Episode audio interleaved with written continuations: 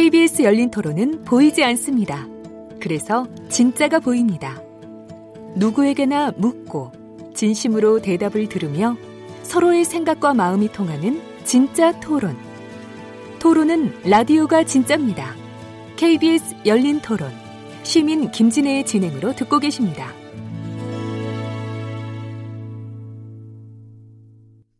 네, 새해 첫날입니다. 얼마나 중요하면 새해 첫날을 경제로 시작을 합니다.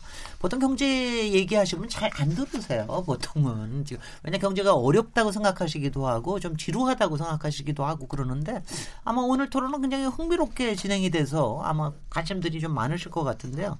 새해 경제 안녕하십니까? 바로 이 주제였습니다. 어, 김용기 아주대 경영학과 교수님, 김정식 연세대 경제학과 교수님, 최백은 건국대 경제학과 교수님, 한상원 현대경제연구원 총괄연구본부장님 이 네 분과 함께 하고 있는데요. 저희가 일부에서 어, 사실 이제 2019년 올해의 문재인 정부의 경제 정책이 상당히 조금 이제 좀 달라진 것 같다. 초년도의 소득주도 성장과 혁신 성장, 아, 그리고 공정경제의 그 큰 틀이 없어지지는 않았으나 훨씬 더 투자 확대와 그다음에 일자리 뭐 이런 부분들에 대해서 조금 더 단기적인 어 처방을 쓰고 그거를 위한 이제 조기 어 재정 투자를 굉장히 많이 하는 것 같다. 뭐 이런 점이 좀 다르긴 다른 것 같은데요. 김원기 교수님께서 이 얘기를 조금 좀 해주십시오. 그러니까 저, 저는 그러니까 솔직히 아까 그 저 한상만 본부장님께서 그 문재인 정부의 공약에 처음부터 산업 정책 같은 거 거의 없었다. 뭐 이런 얘기를 저걸 하셨는데 어 솔직히는 이제 그 문재인 대통령의 처음 가장 큰 관심사가 일자리 아니었습니까? 그렇죠. 그렇죠. 네. 일자리로 시작을 했는데 근데 거기다가 또 김정식 교수님께서 일자리 만드는 어, 부동산이 최고인데 건설이 최고인데 그건 하나도 안 하고 저도 평소에 작년에 그 얘기를 했어요. 어, 그래도 건설을, 건설 경기를 그렇게 막 부추기지 않으면서 이 정도 선방하는 거는 괜찮긴 한 거다. 근데 이제 이러다가 부, 분명히 또 건설 경기 일으키겠다는 유혹에 빠지지 않을래 않을 수가 없을 거다. 뭐 이런 얘기를 하고 하긴 하기는 했었는데요. 솔직히 그 산업 정책이라는 거나 혁신 정 성장이 효과를 발휘하려고 그러면 상당히 좀 시간이 걸리는 거 아닙니까? 근데 그 사이에서 지금 일어나는 이 투자 확대와 어느 정도의 건설 경기 어 뭐라 그럴까요? 뭐 아, 지금도 아직 부추기는 것 같지는 않습니다만은 어느 만큼의 활성화에 대한 이런 정책의 선택 이렇게 불가피한 측면도 있습니까 어떻습니까?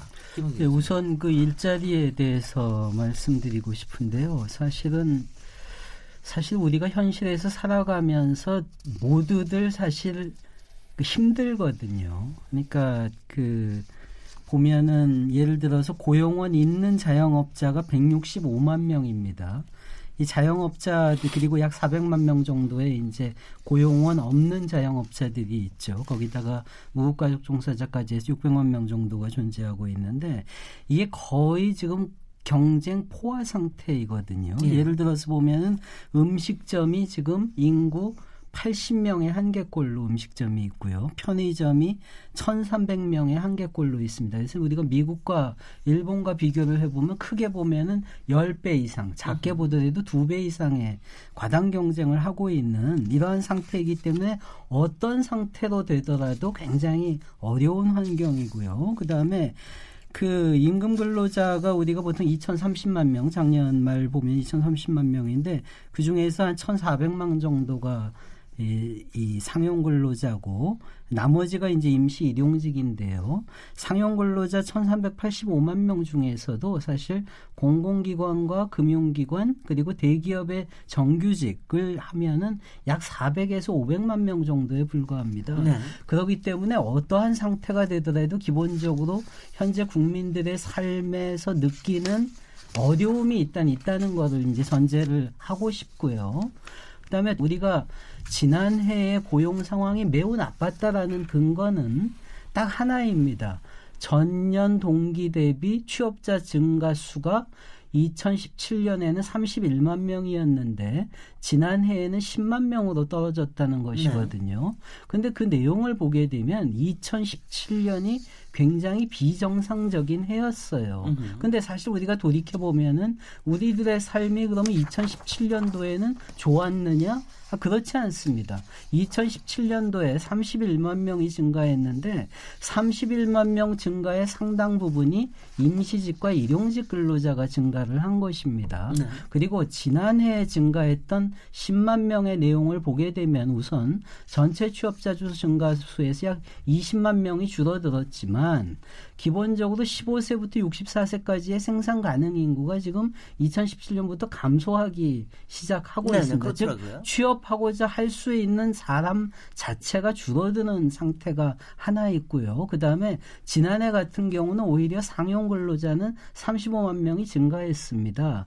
그렇다면 우리가 어떻게 얘기를 해야 될까요? 우리가 자 임시 일용직이 3명 늘어난 것에 비해서 상용직이 1명 늘어나는 것으로 그친 것이거든요. 네. 2017년과 2018년을 얘기를 하면 그렇다면 우리는 여기서 양도 중요하지만 양에 있어서는 생산 가능 인구의 감소에 대해서 생각을 첫째 해야 되는 것이고요. 두 번째는 그 고용의 질에 대해서 생각을 해야 되는 것입니다. 그래서 그러한 점에서 저는 지난해가 마치 그 전해에 비해서 굉장히 3분의 1 수준으로 3배 나빠졌다. 음흠. 이렇게 우선 이제 얘기할 수는 없다라는 것을 알겠습니다. 말씀드리고 그러니까, 싶고요. 그러니까 고용의 질은 상당히 좀 좋아졌다고 볼 수 있다. 고용의 질은 개선되고 있다는 것이지요. 그리고 전체적으로 사실 우리 현재 이러한 그 생산 가능 인구가 감소하고 있고 고령 인구가 아, 증가하고 있고 우리 주변에 이 중국이라는 국가 자체가 이제는 질적 성장을 추구를 하고 있지 않습니까? 아, 그렇기 때문에 상당히 기본적으로 굉장히 어려운 우리 사정이다라는 것이고요. 그 다음에 두 번째로 그 세 번째로 일자리와 관련해서 말씀드리고 싶은 것이 일자리에 있어서는 공공의 역할과 민간의 역할이 동일하게 중요합니다. 네. 우리가 민간에만 맡겨서 도무지 되지 않았던 것이 바로 일자리인 것이거든요. 지금도 마찬가지입니다. 그것도 조금 예. 일리는 있는 것 네, 같아요. 지금도 마찬가지예요. 민- 그래서 본래 두 가지를 같이 할 수밖에 없는 것입니다. 스웨덴의 경우에도요, 60년대 이후 90년대까지 늘어난 모든 일자리의 90%가 공공 부분에서 발생을 합니다. 그것은 서유럽 공동으로 나타나는 음, 것이에요. 민간에서 아, 기본적으로. 예, 그럴 네. 수밖에 없는 것이 사회 서비스라는 것이 공적인 영역이 훨씬 비용 대 비용으로도 효율적이고 이 그리고 국민들에게 돌아가는 그 혜택이 큽니다. 우리가 현재 보육원의 문제라든가 요양시설의 문제에서 바라보고 있듯이 그것을 민간에게 100% 위탁함으로써 발생하는 정부에서 예산은 예산대로 들어가면서 국민들이 체감하는 삶의 질의 개선이 일어나지 않고 있는 것이거든요. 그렇기 때문에 공공 부분을 중심으로 해서 특히 사회 서비스 부분으로 단기적 일자리를 꾸준하게 늘려가는 것과 음흠. 민간 부분을 중심으로 해서 핵심 역량을 강화시키면서 중장기적으로 일자리 역량을 강화시키는 것은 양자 선택의 문제가 아니고 공히 병행해야 하는 문제다라는 말씀을 드리고 싶고요. 최저임금에 대해서는 사실 저는 굉장히 저는 정부에서 들으면 저는 억울하다고 생각을 합니다. 왜냐하면은 지난해 1월 초에 이미 청와대 수석 보좌관 회의에서 대통령께서 이런 말씀을 하십니다. 최저임금이 급작하게 인상됨에 따라서 자영업자나 소상공인의 어려움이 예상이 되기 때문에 네. 그 부분에 대해서 각별하게 대책을 음흠. 마련해야 된다라는 얘기를 강조하고 계시거든요. 그렇기 때문에 기본적으로 이, 이 문제가 즉 바로 이 문제가 우리 사회에서 과당 경쟁의 포화에 놓여 있는 자영업자들에게 어려움이 있을 것을 모르고선에 나온 정책이 아니고요. 네. 최저임금이라는 것은 최저임금법에 분명하게 나와 있습니다. 임금 근로자의 이 소득을 개선하는 정책이거든요. 네. 여타 부분 의로움으로써 나타날 수 있는 부작용에 대해서는 별도의 대책을 통해서 보완을 해야 알겠습니다. 되는 것입니다. 네네. 사회복지 등을 통한 보완인 것이지요. 그 부분을 개선함에 있어서 어려움에 처했던 겁니다. 그것은 국회에서도 저는 막- 국회에서도 어려움을 힘들고. 처할 수밖에 없다고 생각해요. 왜냐하면 경제 정책의 변화라는 것은 경제 정책으로 인한 수혜자가 바뀐다라는 것을 의미하기 때문에 네. 굉장히 강고한 이러한 저항에 부닥칠 수밖에 없습니다. 그것이 네. 실제로 가드라든가 임대료라든가 다양한 부분에서 부닥친 것입니다. 그래서 네. 그 점에 대해서 설명을 드리고 싶고요. 산업 정책이 대통령 공약이 없었다. 저는 대통령 공약에 모든 것을 담을 수는 없지 않는 네, 것입니다. 이 기본적으로 많이 관심을 가졌던 것이 특히나 대중소기업의 그 역량의 차이 이것이 한국 사회의 가장 중요한 문제 중의 하나라고 봤던 것이죠. 음. 그렇기 때문에 대기업과 중소기업의 임금 격차의 또 상당 부분은 생산성의 차이에서도 발생하는 것이거든요. 물론 기술 약탈이라든가 생산성이 중소기업이 향상이 된다고 하더라도 그 생산성 향상의 모든 것을 계약에 있어서 우월적 지위를 통해서 가져가는 것도 있지만 네. 어쨌든 중소기업의 역량을 강화할 필요도 있었던 것이거든요. 그 점에서 이제 음. 주요하게 노력을 했던 것이고 그것만으로는 특히나 지난해에 나타났던 자동차나 조선 산업의 어려움에 대해서 이제 올해는 더더욱 강조를 해서 그 부분을 개선하고자 하는 것이 현재 아, 산업 정책의 방향이 아닌가 이렇게 생각을 하고요. 마지막으로 네. 하이닉스의 경우에는 하이닉스를 부추겨서 투자를 유도하는 것이 아니고요. 하이닉스나 현대는 이미 투자를 하겠노라고 하고 있는 것을 여러 가지 행정적 절차 때문에 미뤄지고 있는 것을 허용을 하겠다는 겁니다. 그리고 특히 하이닉스의 반도체 클러스터는 중소 부품 제조업체들 과 함께 클러스터를 구성하는 계획인 것으로 알고 있습니다. 이야, 이게 뭐 이제 만족하시죠? 이제 맨 마지막까지 다, 예, 다 얘기 안 하셔도 될 정도로. 그리고 이제는 뭐 양바퀴가 아니라 한 네 바퀴 정도는 하신 것 같아요. 아니면 뭐 기차 정도는 만드신 것 같은데 충분히 얘기를 다 하신 것 같다는 생각은 좀 드는데요. 최백은 교수님께서는 어떻게 보세요? 왜냐하면 특히 이제 저기 하는 게 아니 하여튼 어, 뭐 여하튼 간에 정부로서는 저는 하여튼 좀 힘들다 힘들 때는 단기적으로 뭐 성과가 나는 거 빨리 좀 촉진할 수밖에 없는 그런 또 입장에 좀 있지 않습니까? 근데 이제 단계적으로 가령 예타 같은 건 아니라 할지라도 지금 가령 말씀하시는 현대 저기라든가 아니면은 그 삼성동에 찍겠다는 뭐 GBC라든가 뭐 등등의 이런 것들 이런 것들을 좀 그리고 또 최근에 신도시 또 발표하고 그러지 않았습니까? 또 부동산은 뭐 여, 전히 올해 올해도 이제 뭐 좀 가격은 하락한다 그러는데 그래도 이런 선투자 같은 것들이 좀 일어나고 하는 게 나름대로는 선순환 뭐 이런 구조를 가져가는데 도움이 될 수 있다고 또 인정을 하실 수가 있나요? 어떻게 보십니까? 저는요, 그 산업 구조조정이 시간이 걸리고 어, 산업 생태계를 재구성하는 것이 시간이 걸릴 수밖에 없다는 걸 인정을 해요. 네네. 인정하는데 문제는 뭐냐면 제가 계속 강조하는 건 뭐냐면 그게 처음에 정권 출범할 때 인식하고 출범하는 거하고 늦게 인식하고 이제 늦게 대책을 마련하는 거하고 가장 늦었을 그러니까, 때가 가장 빠르다고 그러니까 이제. 근데 문제는 뭐냐면 그럼에도 불구하고 네. 방향을 제가 네. 그러잖아요. 네. 올해 이제 그러니까 지난해 연말에 발표한 네. 올해 경제 정책 방향을 통해서 산업 혁신이 저는 이렇게 기대가 될 것 같지가 않다 이거죠. 네. 그래서 제가 이제 말씀드리는 거고. 아니 근데 한 가지는 뭐이 네. 얘기 좀 하겠어요. 기대가 될 것 같지 않다라고 얘기하셨으면 뭐가 더 당겨야 된다고 생각을 하십니까? 그러니까 지금 제가 볼 때는 있잖아요. 그 이 대통령께서 지난 연말에 하나 이제 구설수에 오른 표현 중에 하나가 이 물 들어올 때 노져라 이런 표현을 한번 써가지고 한번 화제가 된 적이 있었을 거예요. 예. 기억들 뭐, 하시죠? 뭐 때문에 그러셨? 아 그때 이제 뭐 이제 조선업 같은 경우가 지난해 이제 아, 수주가 수주가, 수주가 많이 증가했다 해가지고 네네. 그래서 이제 이게 좀 이제 개선되는 게 아니냐 제조업도 음. 이제니까 네. 이런 식으로 이제 얘기를 했다가 그게 이제 굉장히 화제가 되고 어쨌든 간에 좀 이제 이 그 많은 이제 논란을 일으켰던 하나의 용어인데 제조업을 그 당시에 이제 그러니까 거기에 대해서 이제 많은 이제 지적이 나온 것 중에 하나가 뭐냐면은 지금 제조업의 위기를 그러니까 이걸 하나의 경기 사이클의 한 국면으로 이렇게 인식하는 게 아닌가. 그러니까 이게 지금 구조적으로 지금 이그 이 경쟁력이 쇠퇴하는 이런 아니라. 부분이 아니라 지금 세계 경기가 안 좋다 보니까는 일시적으로 그러니까 이게 지금 이렇게 안 좋은 거고 시간이 지나면서 이게 개선될 것이 아닌겠는가. 경기 사이클상으로 만약에 보게 되면은 네. 대책도 네. 경기 사이클적인 대책이 나올 수밖에 없는 거예요. 네. 그, 이, 그 순간 이제 일종의 피하면 되는 아, 거니까. 그, 그럼 이제 금융 지원이라든가 자동차 산업 그러니까 부품 산업도 이제 금융 지원 이렇게 해가지고 연명시키면 될 거다 이렇게 가는데 저는 제가 생각할 때 자동차 산업 같은 경우가요. 지금 사업이 근본적으로 재편되고 있단 말이에요. 전기차라든가 친환경차로 바뀌면서 그러면 예를 들어서 기존에 그러니까 내연 기관에 의존한 그러니까 부품 산업 같은 경우 타격을 볼 수밖에 없는 거예요. 알겠습니다. 그럼 이거 구조적인 문제잖아요. 자, 근데 하여간 제가 얘기하고 싶은 것은 저도 이제 일자리가 가장 중요하다고 보고요. 네. 저도 이제 김현 교수님하고 동의하는 한 지점은 뭐냐면은 선진 국가들은 국가를 최종 고용자의 의무를 그러니까 지우고 있어요. 미국조차도 법률적으로요.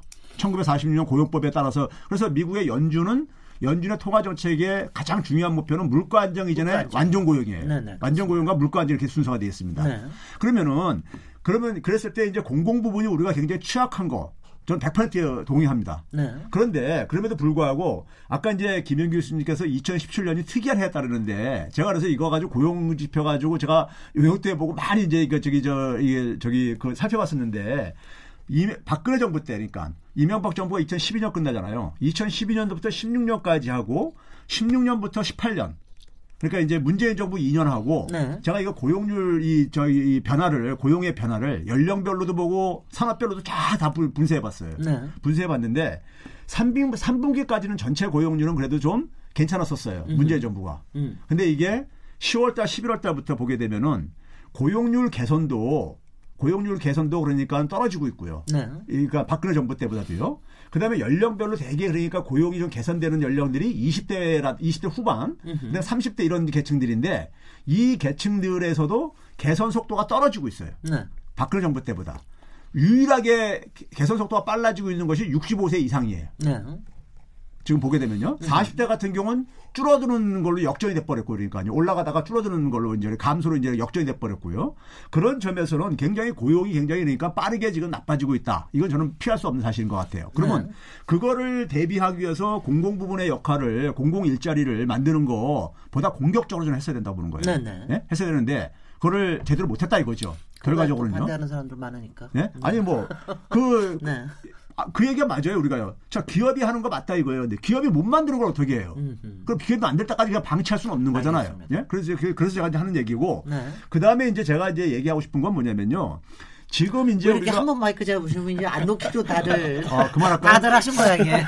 네, 1분만 더 드리겠습니다. 예, 산업혁신과 관련해서 네. 제가 말씀드리고 싶은 것은 지금 삼성 삼성하고 현대자동차가 같은 사업을 지금 얘기를 하고 있습니다. 네. 삼성이 지금 보게 되면은 인공지능 5G 그다음에 전장 사업을 얘기를 하고 있어요. 바이오만 빼놓고요. 그러니까 보면 이 세 개가 뭐냐면 자동차 산업이에요. 알고도 계시는지 모르겠는데 이게 지금 뭐냐면은 자동차 산업이 자동차를 제2의 스마트카로 만들겠다는 거예요. 소위 connected car 개념이죠. 예? 그러니까 뭐냐면 우리가 어, 이 스마트폰, 전화기를 스마트폰처럼 쓰는 걸 연상하면 될 텐데, 움직이는 이동 기기들을 다 스마트화 시키겠다는 거예요. 네. 그러면 그 스마트화 시키기 위해서 절대로 필요한 게 뭐냐면은 사람이 운전을 하지 않아야 되는 거니까, 그러면 자율주행차가 필요한 거죠. 자율주행차가 되려면은 인공지능하고 5G 기술이 절대적인 거예요. 근데요. 그런데 네. 현대자동차 똑같은 거예요. 네네. 네. 그러면 우리나라 우리나라 대표적인 대기업이 음. 지향하는 산업이 지향하는 새로운 사업이 네. 지금 어디를 향해서 가고 있느냐가 음. 정부에서 그거를 그러니까는 받아 받은 것이 바로 뭐냐면 플랫폼 경제 활성화, 공유 경제 활성화예요. 예, 예. 그럼 그러면 플랫폼 경제 활성화하고 이 공유 경제 활성화를 정부하고 민간 기업이 똑같이 지금 얘기를 하고 있는데 네. 제가 볼 때는 민간이나 정부나 지금 헤매고 있어요. 네네. 헤매고 있어요. 알겠습니다. 플랫폼 경제하고 공유경제 제대로 이해 못하다 보니까는 네. 그래서 알겠습니다. 그런 점에서 제가 볼 때는 네. 산업 혁신이 기대가 될 것 같지 않다는 얘기를 하는 겁니다. 예. 아니 저기 최백은 교수님. 아니 근데 최백은 교수님 저는 지금 최백은 교수님 태도에 대해서 네. 제가 좀, 좀 유감이 있습니다. 뭐가요? 최백은 교수님이 지금 정부를 성적을 매기고 계세요. 이 부분은 뭐 C, 이 부분은 D. 뭐 이런 식으로 성적을 매기고 있지 말고 그러지 마시고 조금 더 적극적으로 뭔가를 이렇게 제시를 해주시는 게 필요하죠. 공공 부분도 좀 앞서졌다는데. 여기서요. 이거 가지고 더 얘기하면은 이제 다 길게 얘기하실 것 같으니까 제가 조금 이제 조금 다르게 얘기를 하겠습니다. 아, 그러니까 뭐 작년에 여러 가지 이제 뭐 고용 지표도 안 좋아지고 뭐 활성화 지표도 좀 안 좋아지고 다 그러다 보니까 어, 솔직히 요새 언론을 보면 뭐 경제 뭐 언론만 보고 있으면 경제 당장 망하는 것 같습니다. 내일 당장 망하는 것 같습니다. 근데 이제 외국에서 우리나라를 평가를 하는 거, 뭐 여러 가지 또 지표들이 굉장히 성적이 좋은 것들도 많더라고요. 그래서 이 즈음에서 어, 한성환 본부장님께서 또 네. 언론에서도 많이 또 활동도 하시고 그랬으니까, 네. 어, 그러니까 사실 경제에 대해서는 끊임없이 얘기를 하고 이러는 거는 뭐 다 언론에서 하는 것만요. 요새 이렇게 언론에서 어, 이렇게 얘기하고 하는 음. 비판성 또는 어떤 때 보면은 굉장히 뭐 저주성이라고 할 수도 있는 거 어떤 때는 굉장한 주문성. 네. 뭐이뭐 뭐 아든 그건 폐기해라 뭐 이런 식의 이런 부분들에서 조금 얘기해 주시면 어떻습니까? 한성한 본부장님 네. 사실은 뭐 이런 얘기하면 다시 언론에서 안 불러줄지 모르겠는데요. 아니, 언론도 잘 얘기하시면 불러드릴게요. 네, 언론도 적폐입니다, 사실은. 안 불러줄 것 같아요. 이전 얘기하면 안 부르겠죠. 네. 아니, 그러니까 우리 정부에 대해서 이건 잘한다, 잘못한다를 얘기하는 거는 네. 우리 정부가 좀 더 잘해서 좋은 정책을 펴주고 좋은 나라를 만들어 달라고 하기 위해서 하는 거기 때문에 네. 올바른 비판, 올바른 지적을 하는 건 맞죠. 네. 하는데 경제가 망하긴 왜 망해요. 네네. 그런다고 저희가 보는 바는 어, 내년에 경기가 둔화되는 건 피할 수 없습니다. 올해, 아, 올해, 그렇죠. 올해, 네. 올해. 네. 네. 경기 둔화되는 건 피할 수 없고요. 그리고 아까 김정식 교수님 말씀하셨던 것처럼 음. 아, 체감하는 정도의 경기 둔화는 내년에 그러니까 올해 일어날 거예요. 왜냐하면 2017년 상반기 정도를 기점으로 이미 경기는 꺾이기 시작했거든요. 알겠습니다. 그래서 내년이 저점으로 가게 된다 그러면 올해 간다면 그러니까 올해가 이제 가게 된다면 구조적인 지표 개선은 좀 됐으면 좋겠다 이거죠. 좀 밑에 바닥에. 그러니까 가장 어려운 때를 지나가겠죠. 네네. 그러니까 네. 다들 체감하기로는 안 좋을 거다 올해. 틀림없이 안 좋을 겁니다. 그렇지만 그렇다고 해서 우리 경제 성장률이 마이너스를 간다거나 음흠. 아니면 2008년 subprime, subprime 같은 경제 위기가 온다거나 아니라는 2008, 거죠. 뭐또 1998년처럼 IMF 때처럼 간다거나 그런 건 아니다. 그런 건 아니라는 거죠. 네네. 그래도 여전히 2%대 성장률은 기록할 것이다. 음흠. 그러면 어려 어려워지긴 하는데 어느 부분이 어려워지냐 이렇게 경기가 둔화되면은요 기존의 그 중산층 이상들은 상대적으로 타격이 덜합니다. 근데 버틸 힘이 좀 있죠. 예, 최하위나 차상위 계층들 이쪽은 굉장히 어려워지는 거거든요. 네.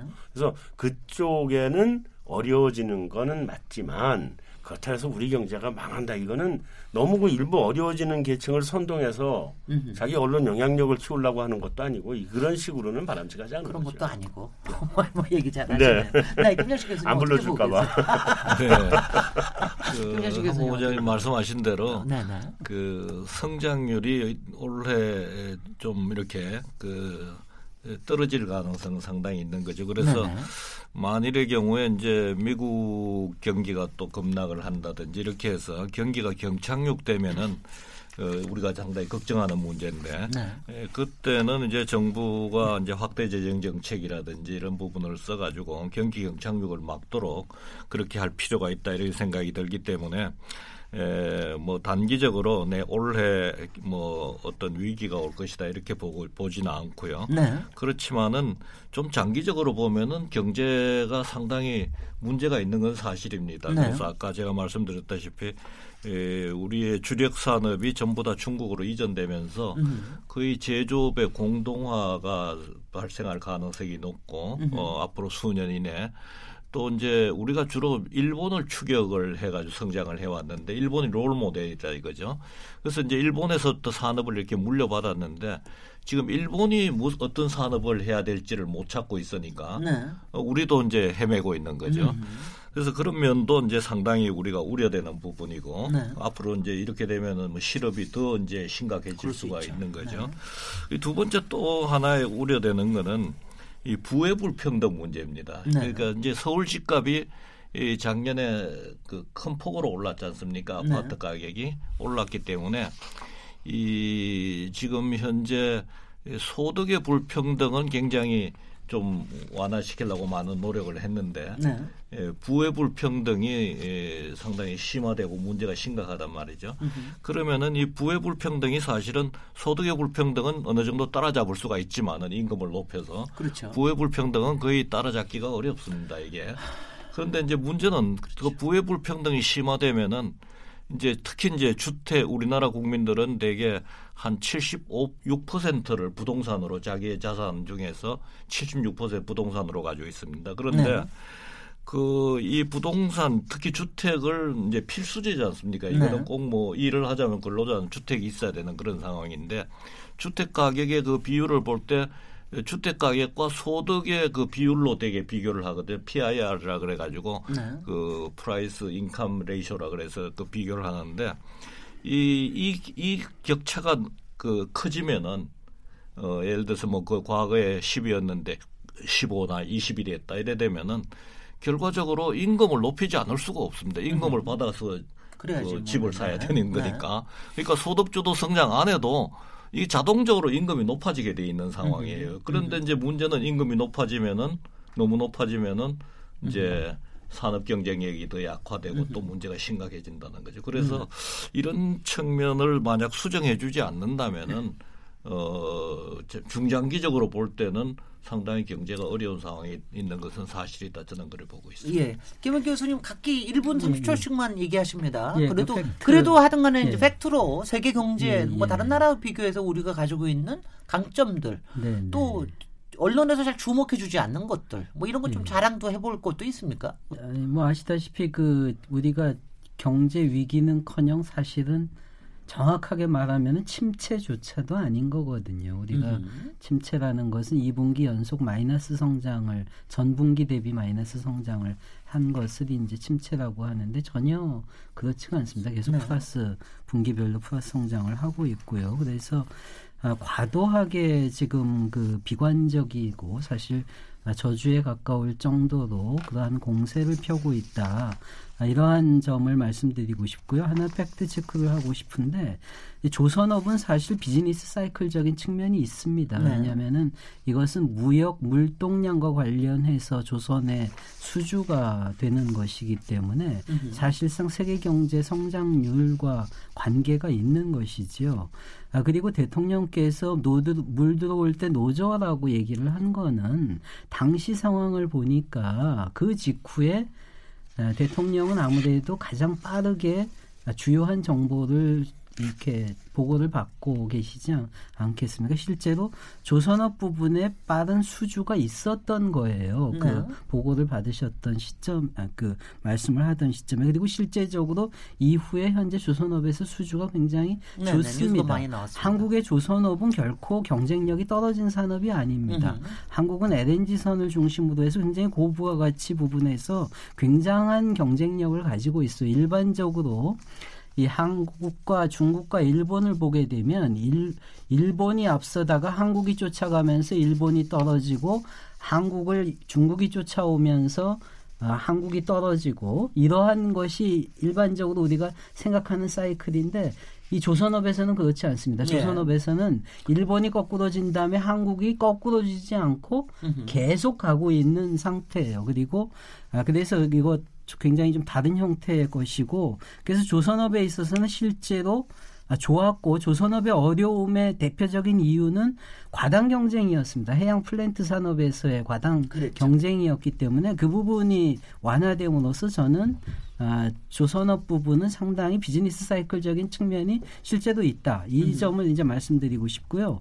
작년 10월, 11월 가면서 고용률조차 떨어졌다고 말씀을 하셨는데 항상 고용률은 10월부터 12월이 높습니다. 음. 그렇기 때문에 1년 대비를 해보면은 9월까지 좀 안 좋다가 10월, 11월, 12월이 올라갑니다. 그래서 현재 최종 집계가 나오지는 않았지만 아마도 아, 지난해 고용률도 2017년 고용률과 거의 차이가 없을 것입니다. 그리고 알겠습니다. 현재 정부가 전망하는 거는 내년도의 고용률은 아, 2019년도의 고용률은 2018년보다 현재 0.1%포인트 정도 높아질 것으로 예상하고 있습니다. 그리고 마지막으로 하나 말씀드리고 싶은 게 제가 아까 28조 원의 그 세수축에 잘못해가지고 과도하게 돈을 거둬들였다고 했는데요. 우리가 10억 원에 만약에 가장 보수적으로 잡더라도 10억 원에 10명의 고용이 창출이 된다고 가정을 한다면요. 더 창출이 될 수가 있습니다. 그러면 28조 원을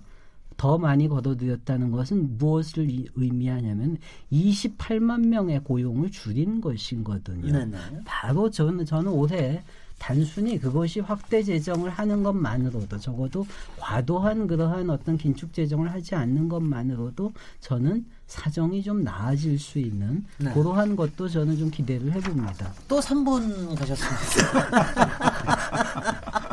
네, 오늘 KBS 열린터 여기서 2부 잠깐 마무리하고 3부에 또 마무리 저, 토론으로 넘어가겠습니다. 아, 지금 여러분께서는 KBS 열린 토론 시민 김진애와 함께하고 계십니다. 라디오 토론이 진짜입니다. 묻는다, 듣는다, 통한다. KBS 열린 토론. 시민 김진애의 진행으로 듣고 계십니다.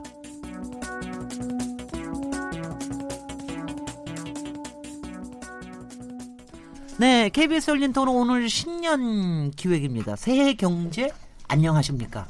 이런 주제로 얘기 나누고 있는데 여러분 들으시니까 어떻습니까? 뭐 지금 당장 안녕하시는 거를 다 뭐 대답을 할 수는 없더라도 상당히 안녕을 기원할 수 있는 쪽으로 조금 이제 저희가 토론이 좀 넘어가는 것 같기는 한데요. 어, 오늘 네 분, 김영기 아주대 경영학과 교수님, 김정식 견사대 경제학과 교수님, 최백은 공대 경제학과 교수님, 한상환 어, 현대경제연구원 총괄연구본부장님 네 분과 함께 하고 있습니다. 이제 끝으로 저희가 뭐 시 간이 얼마 남지는 않았는데 이 얘기 좀 한번 해주십시오. 여러분이 이제 비판하시는 측면이든 아니면은 이제 긍정적으로 보시는 측면이든 최근에 국민들이 가장 실감하고 있는 거는 경제팀이 바뀌었다는 겁니다. 어, 솔직히 작년까지는 뭐 소득주도 성장이나 최저임금이나 이런 것뿐만이 아니라 청와대 정책실장과 어, 경제부총리하고 사이에 투톱이냐 아니냐 뭐 이런 얘기 가지고 했던 것도 상당히 소모적이라고 봤는데 일단은 경제팀이 바뀌고 요번에 이 정책 이거 나오고 이런 거 보면은 전체적으로 이제 팀업이 잘 돼가고 있다고 판단을 하시는지요? 네, 한성한 본부장님. 네. 네, 뭐 팀업이 잘 됐냐 잘못됐냐는 결국은 발표하는 정책을 보고 판단을 할 수밖에 없지 않습니까? 네. 그런 측면에서 보면 일단 새로운 경제팀에서 내놓은 그, 그 2019년도 경제정책 방향 방향은 한 90% 이상은 뭐잘 만들어졌다. 방향은 잘 잡았다 이런 생각이 들고요. 다만 네. 거기에서 이제 몇 가지 그 우리 최 교수님이 지적하신 이게 새로운 게 없다는 부분들 뭐 이런 것들도 그렇고 다음에 무슨 그 현대자동차나 하이닉스 반도체 같은 이런 정책들은 그것은 정부 정책이 아니거든요. 그렇죠. 정부 여태까지 받은 거죠. 도장을 안 찍어줬으면 네, 네. 도장을 안 찍어줬던 안 찍어줬던 이유가 있었을 텐데 그 음. 이유는 갑자기 없어지고 이걸 해주는 거로 됐다면 음. 이거를 기업의 장기적인 성장 정책을 단기 경기 정책으로 갖다 쓰는 거 아니냐. 네. 잘못된 거죠. 그렇게 음. 하면 안 되거든요. 네.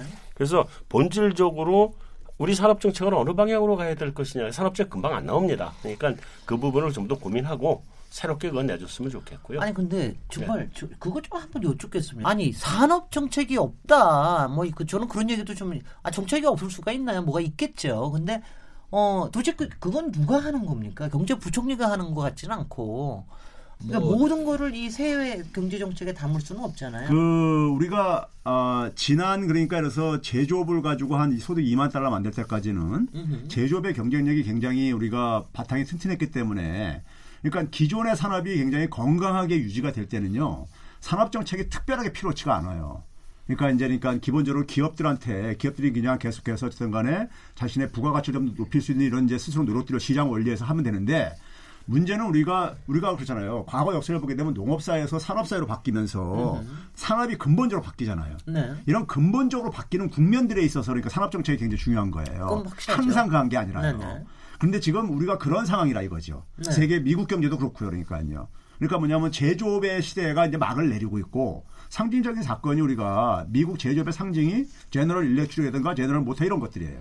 근데 이 두 기업들이 그러니까 다우지에서 탈락되는 게 이게 역사적인 하나의 상징성을 갖고 있는 거예요. 네. 그러면 이제 이런 분기점에 있기 때문에 새로운 산업을 만드는 일은 시장의 힘만 가지고 어려워요. 역사적으로 그렇습니다. 보게 되면 정부하고 기업이 같이 힘을 합쳐야 돼요. 네. 합쳐야 되는데 그런데 우리가 역대 정부가 그거를 느끼면서 시작했던 것이 미래 신성장 동력산업 육성 이런 걸 노무현 정부 때부터 계속 했던 게 바로 그거예요. 아니 근데 한 15년 들어온 그래, 거 같아요. 했는데 성과가 음. 별로 없죠. 네. 성과가 없는 게 바로 산업 정책이 일종의 그러니까 실패를 한 거예요. 냉정하게 평가하면요. 음. 실패한 건데 현 정부에서 문재인 정부에서 제가 이걸 얘기한 이유가 뭐냐면요. 현 정부 이제 경제 팀과 관련해서 자연스럽게 이제 얘기 나오는데 제가 이런 표현합니다. 저는 소득주 성장을 제가 제가 포스트 케인장 경제학을 가리키면서 제가 이해하는 것은 저는 소득주 성장이라는 것이 가, 계의 소득을 강화시키는 일인데 특히 저소득층들의 소득을 강화시키는 일인데 이게 이제 목표라고 생각한다면 저는 몸통에다 비유한다. 사람 몸통에다가요. 네. 그리고 공정 경제라는 것이 그런 걸 하기 위해서는 우리 경제의 공정성이 강화돼야 되는 측면과 저는 산업 구조에 그러니까 이 변화가 두 개가 다 과제라 이거예요. 그러면 이게 이제 공정 경제가 왼발이라고 한다면은 산업의 혁신은 그러니까 오른발에 해당되는 거라 이거예요. 그래서 이게 두 개가 그러니까 같이 가야지만이 앞으로 나갈 수가 있는 건데 하나 한 발만 가가지고는 앞으로 못 가지요. 네. 절대 갈 수가 없죠. 제가 하나 예를 들면요. 이런 거예요. 자, 자영업자 대책을 지금 보게 되면은 우리가 뭐 카드 수수료 인하라든가 아니면 그다음에 뭐 한가 임대료 인상 제한이라든가 네. 뭐 이런 등등을 그다음에 이제 금융 지원까지 이렇게 나오고 있단 말이에요. 네. 자, 그러면은 이거 가지고 자영업자 문제가 해결되느냐?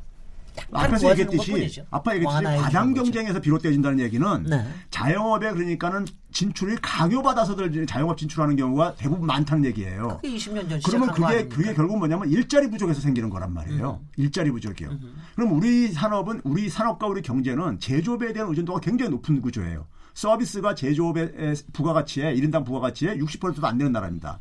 그만큼 우리가 제조업에 대한 의존도가 굉장히 높아요. 근데 제조업의 일자리가 줄어든단 말이에요. 줄어들고 있다, 있는 게 벌써 25년째 진행되고 있다 이거예요. 네. 그러면 그 상황 속에서 그러니까 우리가 그 부분에 대한 대책이 없는 이상에는 자영업을 그러니까 우리가 그래서 지원만 하는 대책 가지고는 안 된다 이거예요. 예, 자영업 예, 예. 대책이요. 네네. 그래서 이제 그러니까 산업 혁신이 필요하다고 얘기를 한 거고 공정 경제가 제대로 효과를 보려면요. 그런 점에서 과거 경제팀들이 주로 공정 경제 방점을 찍어서 쭉 추진하다가 그게 이제 결국은 이제 그러니까 우리가 많은 이제 잡음을 일으키다 보니까 후유증을 만들고 그러다 보니까는 지금 혁신 성장, 혁신 성장하는데 관료들한테 관료들한테 넘기니까 관료들은 이것을 그 기업들의 투자 살리고 길을 살리는 프로젝트를, 프로젝트를 예, 이런 식으로 이제 접근을 한단 말이에요. 어, 근데 뭐, 이거 가지고 네. 만약에 제가 볼 때 올해 어. 성과가 안 나오게 되면 저는 갈등이 재현될 가능성이 있다 봐요. 왜 아니, 그러냐? 근데, 아니, 저는, 왜 그러냐면은 아니 저는 그런데 예. 최병근 교수님, 아 이건 나중에 저기 김현기 교수님께서 얘기하실 수 있을지 모르겠는데 대외적으로는 그렇게 얘기를 안 하더라도 속으로야 이 산업 정책에 대한 깊은 고민을 정부에서 왜 하겠습니까? 연구 기관도 있을 테고 뭐 여러 교수님도 있고 정책기획위원회도 있고 굉장히 있을 것 같은데 그런 부분들에서 좀 그, 얘기를 해주시죠, 김정식 교수님. 예, 산업 정책이 이제 왜 필요하냐 하는 것은 아까 최 교수님 말씀하신 대로 네, 충분히 이해가 됐습니다. 그 산업 구조가 네. 이제 지금 바뀌는 시기이기 때문에 그렇습니다. 예, 그 전에 산업 구조 조선이라든지 전자, 자동차 이렇게 setup이 돼 있는 상태에서는 산업 정책이 별로 필요가 없어요. 그래서 네네. 어 실제로 산업부에 가면은 산업 정책 국도 없고 산업 정책과만 하나 있습니다. 음. 산업 정책과도 산업 정책이란 말을 쓰는 걸 굉장히 그 어려워해요. 약간 트라우마가 있는 거죠. 옛날에 산업 정책 우리가 썼다가 중화업 공업의 중복 투자 때문에 뭐 여러 가지 문제가 있고 그랬으니 그랬으니까. 네. 근데 지금은 하여튼 그 구조 자체가 바뀌는 시기이기 때문에 산업 정책이 필요한 시기라는 거예요. 예, 예. 그래서 중국이라든지 뭐 중국의 제조 2025 그다음에 미국도 제조 부활을 하려고 막그 네, 네. 중국하고 그또 무역 전쟁하고 있고 일본도 재흥 정책 또 뭐 독일은 Industry 4.0 해가지고 전부 다 지금 그런 그 신산업이 나오면서 그 그게 대해서 이제 정부가 지원을 하려고 노력하고 있고요. 네. 근데 이제 그거를 어, 그 옛날 생각으로 그냥 하면은 이제 우리는 실패할 수가 있다는 겁니다. 네. 그, 그 어떤 시점에 왔다 하는 걸 우리가 인식을 해야 되고 두 번째로는 이 산업 정책을 그 그러면 혁신 성장 전략이라든지 이런 거를 지난 정부에서도 했는데 실패했지 않느냐, 네네. 별로 성과가 없지 않느냐 이렇게 얘기를 하는데 그거는 잘못했기 때문에 그래요. 그때는 그때. 창조 경제만 해서 어, 잘못했기 때문에 그렇고 구체적인 로드맵도 안 만들고 네네. 그냥 뭐 애매모호하게 그냥 구호만 하다가 끝났단 말이죠. 그런데 그것이 이제 실제로는 그 정치 일정하고도 연관이 있어요. 5년 단임제 하에서 이 산업 정책은 오래 시간이 걸리는 거니까. 그렇습니다. 뭐 인재 양성에서부터 교육 시스템부터 뭐 이게 다 연관이 되지 않습니까? 그런데 이제 빨리 그냥 5년 안에 성과를 낼라 그러다 보니까 으흠. 실제로 중요한 산업은 건드리지도 않는 거죠. 네, 그, 그런 문제가 있고 그다음에 이제 또 다른 하나는 그 아까 제가 말씀드렸다시피 이제 그런 이제 요번 요번에는 그래서 이 로드맵을 좀 구체적으로 확실하게 만들고 네. 어 이게 꼭 5년 안에 안 이루어지더라도 어 나중에 평가할 때 이 정부를 평가할 때아 네. 그때 산업 정책을 잘 써가지고 우리 경제가 살아났다 이런 평가를 들으면 되는 거거든요. 아 그러면 좋죠. 그렇게 될 수 있으면 김원기 교수님 예, 선을 사실, 번쩍 예, 들으셨습니다. 사실은 산업 정책을 예, 문재인 정부가 이렇게 간과하고 있는 것이 아니라 이전 정부가 간과한 것을 사실은 문재인 정부는 산업 정책에 대해서 굉장히 관심을 가지는 정부지요. 이전의 정부에서는 사실 진보 보수 당시까지의 환경을 보면 진보 보수 가릴 것 없이 굉장히 어떤 저는 시장주의가 필요하다고 생각을 하지만요. 시장주의라는 것을 생각을 할 때 기본적으로 시장 실패라든가 각 국가 간의 어떤 그 분업 구조에서의 어떤 그 나라가 노력을 함으로써 가치 사슬에서 상위로 올라가고자 노력을 하는 것. 이것은 역사적으로 모든 나라에서 해왔고 해야 하는 일이라고 생각을 하는 것이거든요. 네. 그것을 굉장히 외면하고 적대하고 하대했던 것이 이제까지의 우리 어떤 경제 전문가들의 사실은 편향이었습니다. 그런 성향이 있었던 것이지요. 그래서 굉장히 사실은 우리나라에서 산업 정책이라는 것은 결국 뭐가 나왔냐면은 결국은 R&D 정도만 남았습니다. 예. R&D 정도만 남았고요. 그래서 또 사고 방식이 하는 방식이 맨날 신성장 동력만 찾았어요. 글쎄요. 근데 실제로 보게 되면 지금 신성장 동력으로 얘기를 하고 있는 가장 대표적인 바이오나 헬스 산업이라는 것이 아무리 커져봤자 음. 반 도체에 전혀 비교할 수가 없습니다. 네네. 지금 현재 정부에서 하고자 하는 것은 바로 주력 산업의 경쟁력을 강화시키고자 하는 음. 정책이건 사실은 이러한 정책은 지난 10년 동안에는 없었던 정책이라는 점을 말씀드리고 싶고요. 네. 아, 그 다음에 지금 거기서 잠깐 쉬시는 동안에 네. 현대경제연구원에 이게 민간경제연구원 솔직히 이제 민간 경제 연구원이나 이런 데서도 항상 정부에서 무슨 신성장 동력 해가지고 몇개빅 프로젝트 해놓으면은 그거 뭐 연구 몇 개 이렇게 따고 뭐 이렇게 하는 정도가 아니라 좀 같이 기획해내고 이러는 거를 좀 해내는 그런 움직임도 이번 정부에는 좀 있습니까? 글쎄요, 뭐 같이 민간 쪽하고 기획을 한다 이런 쪽은 뭐 이번 정부 에는 별로 그렇게 있는 것 같지 딴 정부 때는 그전 정부에도 별로 그렇게 있는 건 아니고요. 원래 그렇게 안 되는 겁니까? 이제 그 연구원들 그러니까 관련 네. 연구소와 민간 연구소 간에 뭐 연구 기류 같은 건 조금씩들이 있는데 네.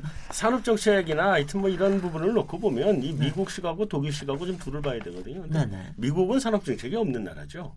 대신에 그럴 필요가 없고 네. 그럴 필요가 없는 대신에 산관학 연간에 음. 이 이, 이, 그러니까 모델이 음흠. 아주 잘 만들어져 있어서 자생적으로 만들어지는 데거든요. 제가 MIT 출신입니다. 아, 예. 아, 필요가 없죠. 바로 거기는. 그런, 그런 요람이죠. 네, 아주 잘 돼 있고. 네.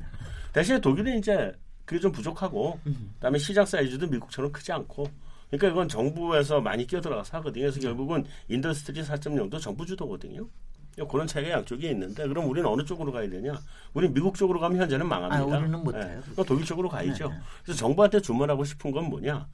기존 주력 산업의 경쟁력을 강화해주는 부분도 그건 항상 해와야 되는 일이고요. 네. 그건 기본으로 해야 되는 일이기 때문에 그걸 내세울 게 아니라 새로운 경제팀이 들어섰기 때문에 당장 나오는 건 아니지만 앞으로 반년이면 반년, 뭐 1년이면 1년 이내에 Industry 4.0 같은 그런 새로운 산업 정책을 정부가 제시하고 네. 자 우리 기업들 이쪽으로 가자 끌고 가야 되는 거거든요. 그 예. 부분이 필요하다는 거죠. 이제 마무리 마무리할 때쯤 되니까 굉장히 좀 긍정적인 뭐 이런 신호 같은 게 좀 나오는 것 같은데 지금 저기 문재인 정부 기껏해 1년 반밖에 안 됐습니다. 벌써 음. 뭐 1년 반에 모든 거 다 해내라 그러는 것도 좀 이상하고 어, 1년 반이면은 또 새로운 또, 저, 플랜들을 또 만들어낼 수 있는 또 그런 시기이기도 하고 그래서요.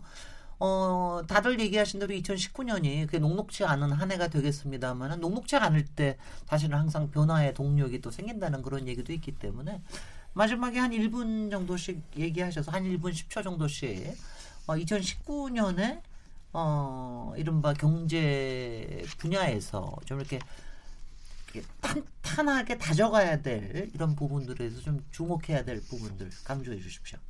저 김정식 교수님부터 네. 시작하시죠. 네. 예, 올해는 여러 가지 그 대외적인 충격이 아주 많은 해입니다. 미국의 금리 인상이라든지 또 미국 경기의 침체 가능성, 그 다음에 미국과 중국과의 무역 전쟁 이런 그 대외적인 충격이 아주 많은 그런 시기 시기이기 때문에 에, 경제 정책 을 결정하시는 그런 쪽에서는 굉장히 좀 그 긴장을 해야 되는 그런 상황, 저 시기다 이런 생각이 들고요.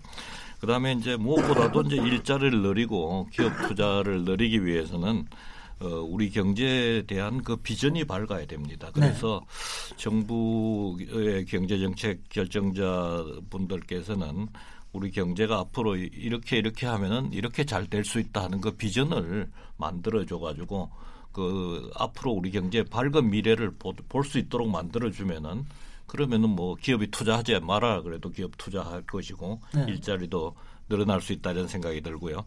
그 다음에 이제 마지막으로 한 가지는 이제 5년 단임이다 보니까 이제 정책 결, 그 수립하는 분들이 급합니다. 이제 얼마 안 남았다 이런 생각을 하게 되니까 그러다 보니까 그 어떤 특정 그룹 뭐 노동자면 노동자의 후생을 높여야 되겠다 이런 생각하면은 그 부분만 보고 다른 부분을 못 보는 수가 있어요. 그래서 예를 들어서 이제 52시간 그 근로 시간을 하니까 뭐 자영업자들의 영업 시간이 줄어들면서 어, 다 집으로 가버리니까 이제 어, 영업 시간 자체가 줄어들면 자영업자들이 또 타격을 받는 이런 문제가 생기거든요.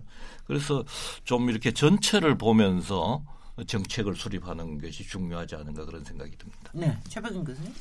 저는 지금 그 어, 많은 전문가들이 오늘도 뭐 얘기를 하지 만은 하반기에 가서 경기가 좀 개선될 거다 보지만 저는 그렇게 안 봅니다. 음. 하반기가 더 나쁠 거다 이렇게 봅니다. 상, 상반기보다도요. 그러니까 하반기에 미국 경제도 그러니까는 거의 뭐 1%대 초까지 이렇게 떨어질 거라고 이렇게 지금 예, 전망들을 하고 있듯이 그리고 어 그리고 우리 지금 올해를 보게 되면요. 올해 1년 지나면은 우리 정치 일정에 굉장히 영향을 받을 수밖에 없어요. 어쨌든 경제도요. 항상 그렇습니다. 그랬듯이요. 네. 올해 1년 지나고 나면 이제 총선 국면입니다. 으흠. 내년 이제 그러니까 우리가 4월 달 되면 총선으로 들어가기 때문에요. 그러니까 정부한테 지금 사실상 남아있는 시기는 이제 올 1년인데 올 1년 동안에 가장 중요한 게 뭐냐. 오늘 우리가 계속해서 얘기했던 것들 중에 하나가 산업혁신 부분들이라는데 만약 의견이 모아진다면은 네. 산업혁신은 제가 볼 때 이게 시간이 걸리는 거지만은 미래를 만드는 일이에요, 결국은요. 그렇습니다. 기업들은 그러니까 새로운 먹거리를 어쨌든 간에 해야지만 기업도 계속 존속할 수 있듯이 국가도 마찬가지라고 저는 생각합니다. 그러면 이거는 우리 사, 우리 우리 국민 경제의 미래를 만드는 일이기 때문에 이건 제가 볼 때 야당이 집권해도 피할 수 없는 문제라고 봐요. 네. 그러면 이 미래를 만드는 걸 가지고 기업하고 정부, 정, 정부하고 야당하고가 같이 경쟁을 해야 돼요. 같이 협력을 하고요. 예? 그리고 그, 그게 만약에만 된다면은 전대가 된다면 국민들한테 지금 상황이 굉장히 어려운 상황이라는 것을 설명을 하고 알겠습니다. 그리고 거기에 대해서 비전을 그다음에 우리가 어떤 계획을 그러니까 우리가 추진할 거다 하게 되면은 국민들은 참아줍니다. 어려워지. 새 국이 굉장히 어려운 꿈을 굉장히 잘잘 꾸고 계시군요. 그게 안 되면은 알겠습니다. 제가 볼 때 굉장히 어려워질 것이다. 이상주의자라는 걸 다시 한번 확인했습니다. 네. 한상한 부분 네, 저는 뭐 여태까지 얘기 많이 했으니까 짧게 하겠습니다. 네. 네. 올해 경제가 굉장히 어려울 거다는 건 예상이 되고요. 특히나 네. 하반기 쪽으로 경기 저점이 갈 가능성이 굉장히 높습니다. 네. 그래서 올해는 어, 우리 정부가 다른 무엇보다도 경기 안정화, 어, 특히나 취약계층, 그리고 여러 가지 지금 지금까지 해온 그 정책들 때문에 피해를 보는 분들, 그분들에 대해서 어떻게 정부가 재정적으로 지원을 할 거냐, 거기에 주안점을 줘서 내, 어, 올해 경기 그 smooth하게 넘어갈 수 있도록 하는 게 굉장히 중요하다고 봅니다. 네. 최배근 교수님? 예, 저는 그 정부의 정책 설명 능력을 좀 제고시키는 것이 굉장히 필요하다고 생각을 합니다. 우리가 향후에 어떻게 개선이 될 수 있겠다라는 것을 좀 보여주고 왜 이제까지 잘 안 됐는지에 대해서 충분하게 설명을 하는 것이 있어야지만 국민들을 설득을 할 수가 있는 것이거든요. 2018년의 경우를 보게 되면 사실 설명 능력이 대단히 부족했어요. 아까도 말씀드렸지만 실제 경제 상황, 실제 일자리 상황 보다 훨씬 나쁘게 비판을 받은 측면이 있습니다. 그리고 네. 그것을 저는 파랄은 바로 경제팀 내부에서 불협화음이 있었기 때문이라고 생각을 합니다. 그것 때문에 정부 스스로가 각 부처가 나서서 정책에 대한 제대로 설명 방향을 잡지 못했던 겁니다. 저는 네. 그러한 어떤 경제팀에 있어서의 어떤 불협화음이 사라지고 적어도 원팀이 형성되는 것이 아닌가 아, 네. 그러한 네. 점에서 좀 기대를 해봅니다. 예 예. 저보다 KBS, 더 이상적이신데. 예. KBS 열린 토론 1월 1일자 신년 기획으로 새해 경제 안녕하십니까 이렇게 얘기를 해봤습니다. 오늘 토론에 참석해 주셔서 너무 고맙고요. 김영기 아주대 경영학과 교수님, 김병식 연세대 경제학과 교수님, 최백은 공국대 경제학과 교수님, 한성환 현대경제연구원 총괄연구 본부장님 네 분 모두 감사드립니다. 아, 저는 내일 7시 20분에 다시 돌아오도록 하겠습니다. 감사합니다. 네, 감사합니다. 감사합니다. 수고하셨습니다.